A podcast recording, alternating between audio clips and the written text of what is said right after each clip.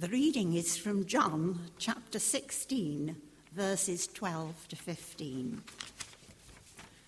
I have much more to say to you, more than you can now bear. But when He, the Spirit of truth, comes, He will guide you into all truth. He will not speak on His own, He will speak only what He hears, and He will tell you what is yet to come. He will bring glory to me by taking from what is mine and making it known to you. All that belongs to the Father is mine. That is why I said, The Spirit will take from what is mine and make it known to you.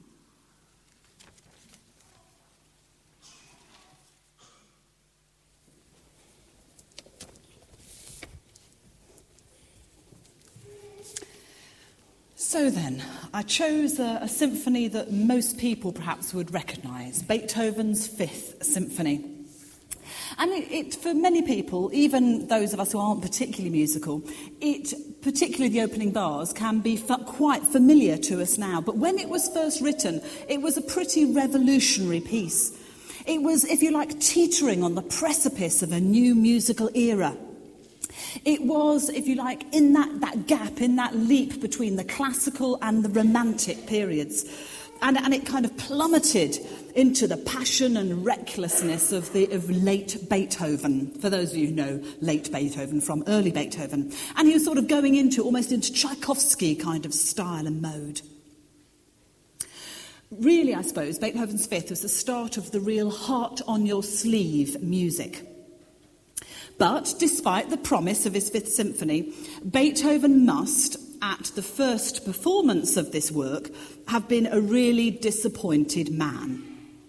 Stricken with deafness, he was already struggling to ensure the sounds that he'd envisioned, he'd got in his head, if you like, were transferred from his head onto the paper and now into reality. Because not only was he struggling with that, but also the orchestra was quite frankly rubbish.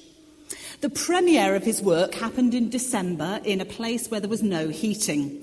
The musicians were all frozen and they'd only had one rehearsal.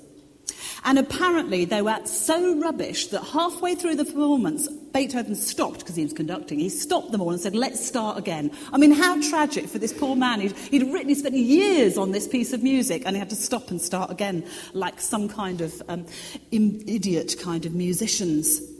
It was, I suppose, if you like, rather like um, a toddler driving an Aston Martin car. Beethoven's Fifth Symphony. So much promise, but so much disaster. The amateurs having the brief rehearsal made the performance, well, just not really worked out. I suppose what you could say is that Beethoven stretched his musicians beyond their comfort zones. They were used to playing twiddly little Haydn things, but now they were playing massive major stuff with all sorts of different sounds and timbre and different ways of playing things that they weren't familiar with. And they really weren't adequate for the task, certainly not with one performance. Personally, I can remember I used to play the tuba. You know the tuba, the big kind of brass instrument? Yeah, it had to be that, didn't it, really? I used to play the tuba, and I remember when I was a child, I think he was quite sweet on me. We had a composer at school who wrote this piece for tuba, and he dedicated it to me. I mean, how sad is that? And I looked at this music, and I thought, blimey, I can't play a, a note of it. And I looked at it again, I thought, I mean, whatever was in his head to write these notes down, tubas just did not play that. And I remember kind of, no, it's just not going to work. And I think I felt a bit like Beethoven's orchestra although I never did find out whether it's good music in bad um, hands or whether it actually was a work of genius working for, waiting for an excellent tuba player. Worship as symphony. Let's get back to the theme. Musical performance is not a mechanical thing. It is an experience that, in the right hands, really has potential to transform and touch the depths of our souls. And it's true that through worship, through music, we can really encounter God. I'm just trying to think of times when, you know, when you've heard music, it doesn't have to be in, in a kind of church setting, but are there times when you can remember hearing music and it gets you there? That's what I mean, that it, it, transforms and it touches your soul. Just think of that moment. Walter Savage Landor said, Music is God's best gift to man, the only art of heaven given to earth, the only art of earth we take to heaven. We hear about heavenly cl- uh, clouds, heavenly um, choirs, don't we? we? Hear about music that's going on in praise and worship to God. Delius said, Music is an outburst of the soul. We are told to come to God in worship and to rejoice with Him in singing. It's something about that kind of transformation, that kind of connection with God. Music was given to us, I believe, primarily by God, not only for fun, which is good, but also to actually help us to enter into his presence. And I believe that the Holy Spirit really does anoint worship leaders like Adam and Brian and James and other worship leaders. He anoints them to actually help us to enter into the Holy of Holies, into that presence of God, being able to lift the veil, if you like, and see something, glimpse something of God. And we come into the place of the presence of God because Jesus made that possible. And that is about our second reading in Hebrews. It talks about how we can come into that presence of God, which for many of us is enabled partly through worship, through worship and music, but also through Jesus.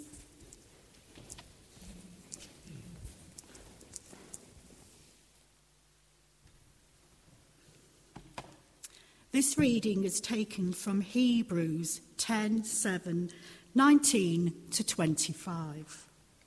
A call to persevere. Therefore, brothers, since we have confidence to enter the most holy place by the blood of Jesus, by a new and living way opened for us through the curtain, that is, his body, and since we have a great priest over the house of God, let us draw near to God with a sincere heart in full assurance of faith, having our hearts sprinkled to cleanse us from a guilty conscience, and having our bodies washed with pure water. Let us hold unswervingly to the hope we profess, for he who promised is faithful. And let us consider how we may spur on one another towards love and good deeds let us not give up meeting together, as some are in the habit of doing, but let us encourage one another, and all the more as you see the day approaching. Amen.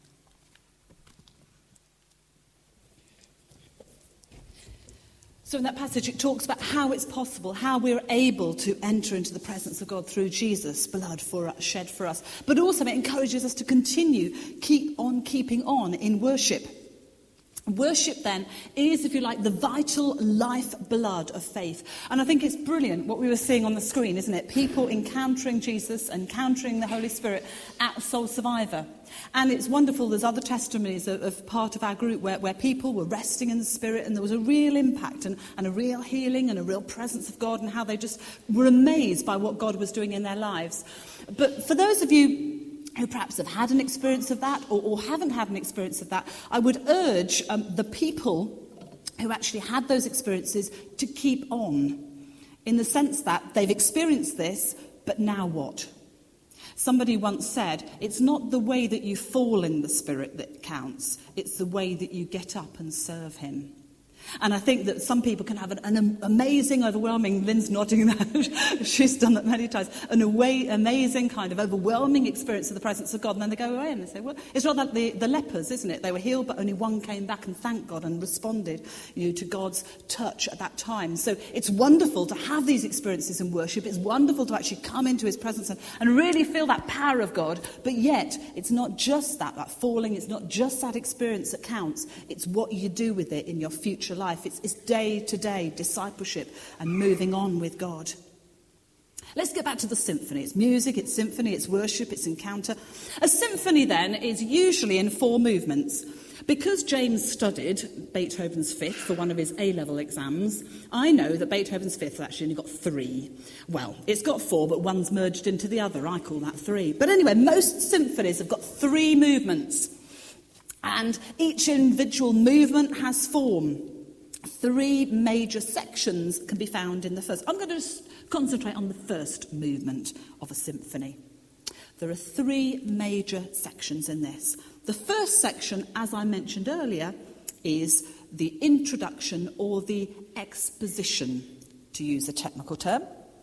In this exposition, key themes are introduced, like the G, G, G, E flat, that's a theme, isn't it? There are other themes. There's a theme with the, the um, French horns later on bring another theme in this exposition. There are various key themes or, or motifs that are introduced in this introduction or exposition. And then later on they're developed, but we'll go on about that later. We know, if you like, the key themes right from the outset. And I suppose it's a little bit like our initial introduction to worship, our initial exposition when we come before God. Sometimes when we come before God, we do feel exposed, don't we?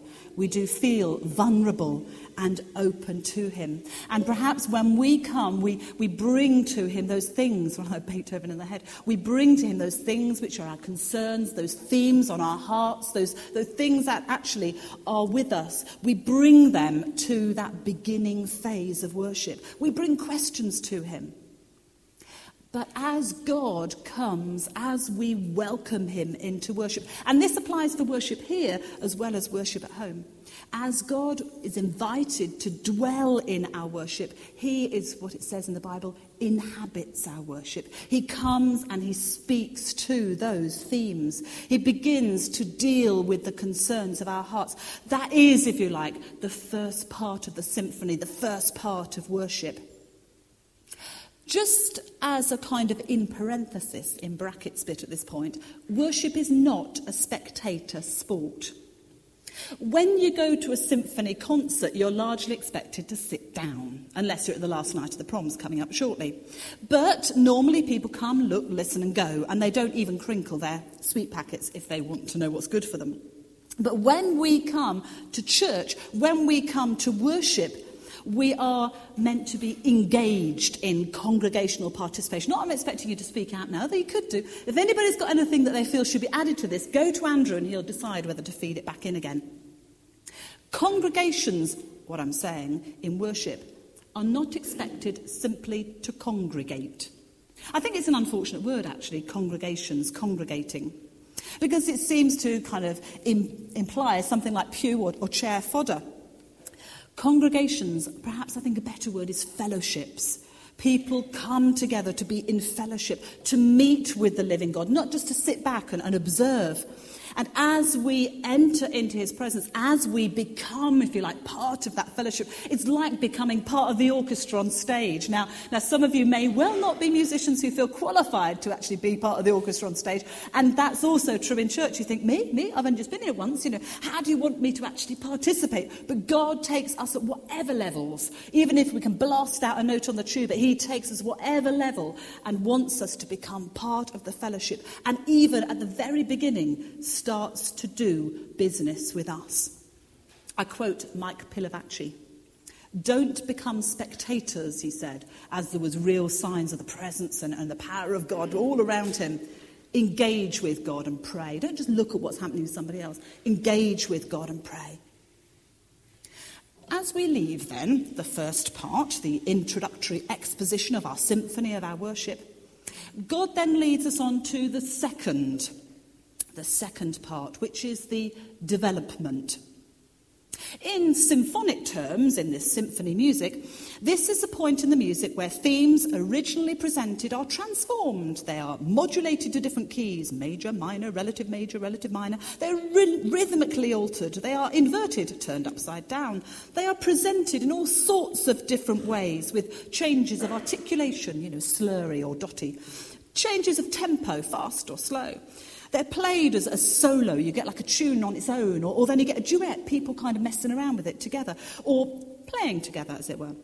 You get large groups, you get small groups, all using this same motif, these same themes, weave together, sometimes sounding like a hymn, sometimes sounding like a fugue, with all the contrapuntal kind of weave together things going on. Generally, then, to sum it up, the themes are transformed, chucked around a tremendous amount and the musicians and the composer use, I think Beethoven had fun with this Fifth Symphony, but also I think he, he displayed his incredible creativity, his genius creativity. As we go on to the second phase of our worship, when we've done with the introductions and God's done with the introductions, we go on to development. When God really encounters us and it's at this stage in worship, when we're really deeper with God, that we need to be prepared to be transformed. I won't do all of the parallels with the musical terms, you can do them for yourself, but we need to see things from different perspective. We need perhaps sometimes to be inverted, turned upside down. We perhaps need to change our tempo a little bit slower for me. Or our dynamics. Perhaps God speaks in a loud voice or a quiet voice. We need to look perhaps at the small scale, at us, or the larger duet, or the wonderful ensemble to see that bigger picture. We need, in that development time, to be weaved into God's plan, to allow His genius creativity into our lives. So, worship as symphony as we encounter in this development section, we're not just an audience member sucking on a crankly, crickly wrap sweet. We're part of the orchestra. At one time, perhaps a vulnerable, exposed soloist. At another, part of the triumphant, massive orchestra of God. Everyone creating an explosion of cascading praise for Him. In this time of development, God really does stuff. And we must expect to be stretched in this time of worship. We come to church not to hear the old platitudes, we come to church to actually get God to stretch us through His Holy Spirit to say, Come on, you're doing well, but what about this? What about that? We need, in this stretch time, to allow God, firstly, to transform us as individuals, but also as a church. There are several times in the Bible when God talks about changing or, or forming or making us. And at each time when this is mentioned, the root Greek word is metamorphio. You can think about metamorphosis. Just a couple of quotes. 2 Corinthians 3:18, and we who with unveiled faces all reflect the Lord's glory are being transformed. That being transformed is metamorphio into his likeness. Do not conform, it says, Romans 12 2, to the pattern of this world, but be transformed, that metamorphosis by the renewing of your mind. And that's what happens in worship. That doesn't usually happen as, happen as you're just walking around the street. That normally happens when you're having a time with God. It normally happens when you're actually in worship together, one with another. That transformation, that radical change that God wants to bring about.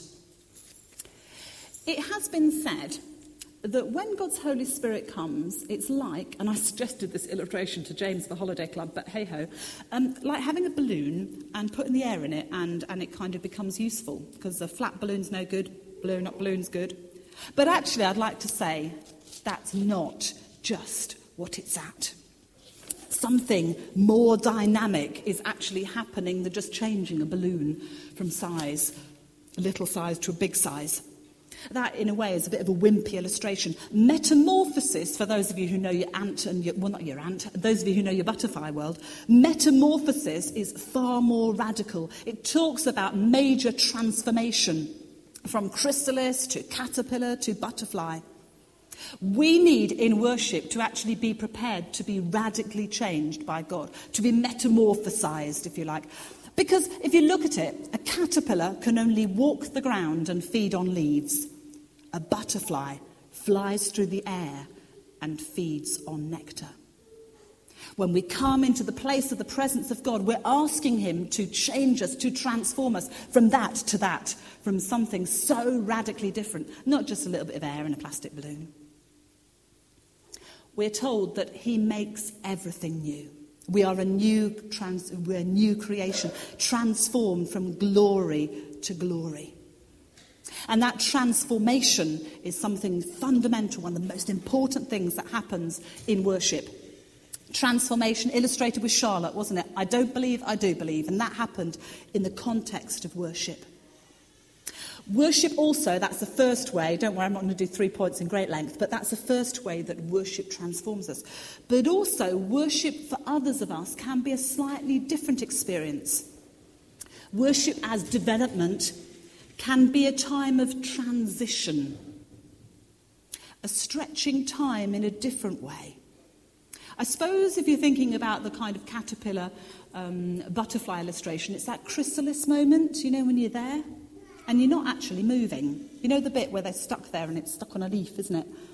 And, and you're in God's presence and you've come to worship, and God isn't saying, go and do this or be equipped by this or transform. What He's saying is, I want to do stuff with you that needs to be dealt with in your life. Just, it's a kind of a time of waiting, a time of inner challenge, a time of transition a time when God in worship tries to shape your character. And to be quite truthful, it's not comfortable. Have you been in worship when you're sitting there and you think, yeah, I really shouldn't have done that. I'm sorry, God. You know, and He's sort of showing things in your life that actually are not right in this chrysalis time, in this time of kind of transition, it's, it's, it's the point at which we're waiting, we're waiting, we're waiting for the full fruition, but we're actually letting God do stuff. It's a time when God in worship will begin to perhaps assess your priorities, assess your agenda, and, and ask you to, to think of your, for yourself what is the motivation for the reason, for the things that I'm involved with? Why do you do the things you do? It's those deeper kind of challenges. Not a transformation, becoming a Christian, but the transformation, the transition when He deals with stuff in your inner soul. It's a time when you're listening to God in worship and He shows you how much you really need His grace. Don't you think sometimes you think you got it made? You think, whoa, I'm here, brilliant. I'm doing stuff and God's using me. But yet you forget and you forget that chrysalis time. You forget that time when you need His grace in His life. And it shows you how much rubbish you are really without Him. Without God, there is absolutely nothing. It's that time when you get back to basics of the faith of the faith when you, when you look at the nitty gritty and, and, and perhaps you look at those old truths, those basics of the faith again and see how they apply to your life and you, you realize that perhaps God has got more to deal with you. And it's rather like our spiritual life. It, it's, it's a fruit of the Spirit, isn't it? It's when, when God deals with stuff and, and he kind of unpeels another layer of the onion. When you first become Christian, you think, yay, I'm there, I'm perfect, which in a sense is true. But yet God actually then gets to the next level and the next level, and he deals with those deeper, deeper things that will actually help him to transform you ever more into his glory. Finally, this um, period, this chrysalis time, this kind of transition time, gives you an obedience check. Are you actually obedient and living according to his commands? Or are you really living to please yourself? Are you living to please Jesus? So, worship can be a time of transformation when He changes you radically from one to another. It can be a time of transition when you're that chrysalis time when, when God deals with stuff inside you. But also, I think, worship can be a time, and this is private or, or um, corporate worship, when God takes you into a different season. God has a new thing that He wants to do with us. And there are times when he, through worship, will lead us into a new thing. He will challenge us day by day to move into a new season with Him.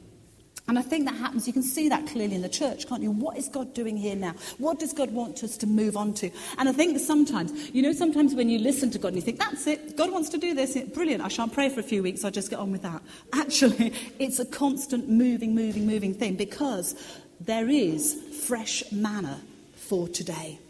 We need to continue in worship privately and corporately to actually really see what God is doing now. And finally, which is good because the children are coming in, we've had the development, what God is doing with you in worship. And finally, we have the recapitulation at the end of the symphony, the coda, the end bit. And this is our response. We've seen and heard what God is presenting to us. We brought our themes and He's brought His themes to us. We've encountered in the ways that He wants to transform us, change us, and lead us. But now Rather, like I said earlier, it's not the way you fall down, it's the way you get back up again that's important. The response is key. So many of us know in many different situations, not just God, but in many situations, what we should do. But perhaps we don't go ahead and do it. And we need, at the end of worship, to be challenged by God to respond what he says to what He says to us and move forward and walk with Him and engage in it. One of the most amazing things for me about worship and symphony, and Andrew's shaking his head because it's obviously not amazing, is the fact that Beethoven used a rubbish orchestra and they hadn't rehearsed. And God uses even you and me. Amen.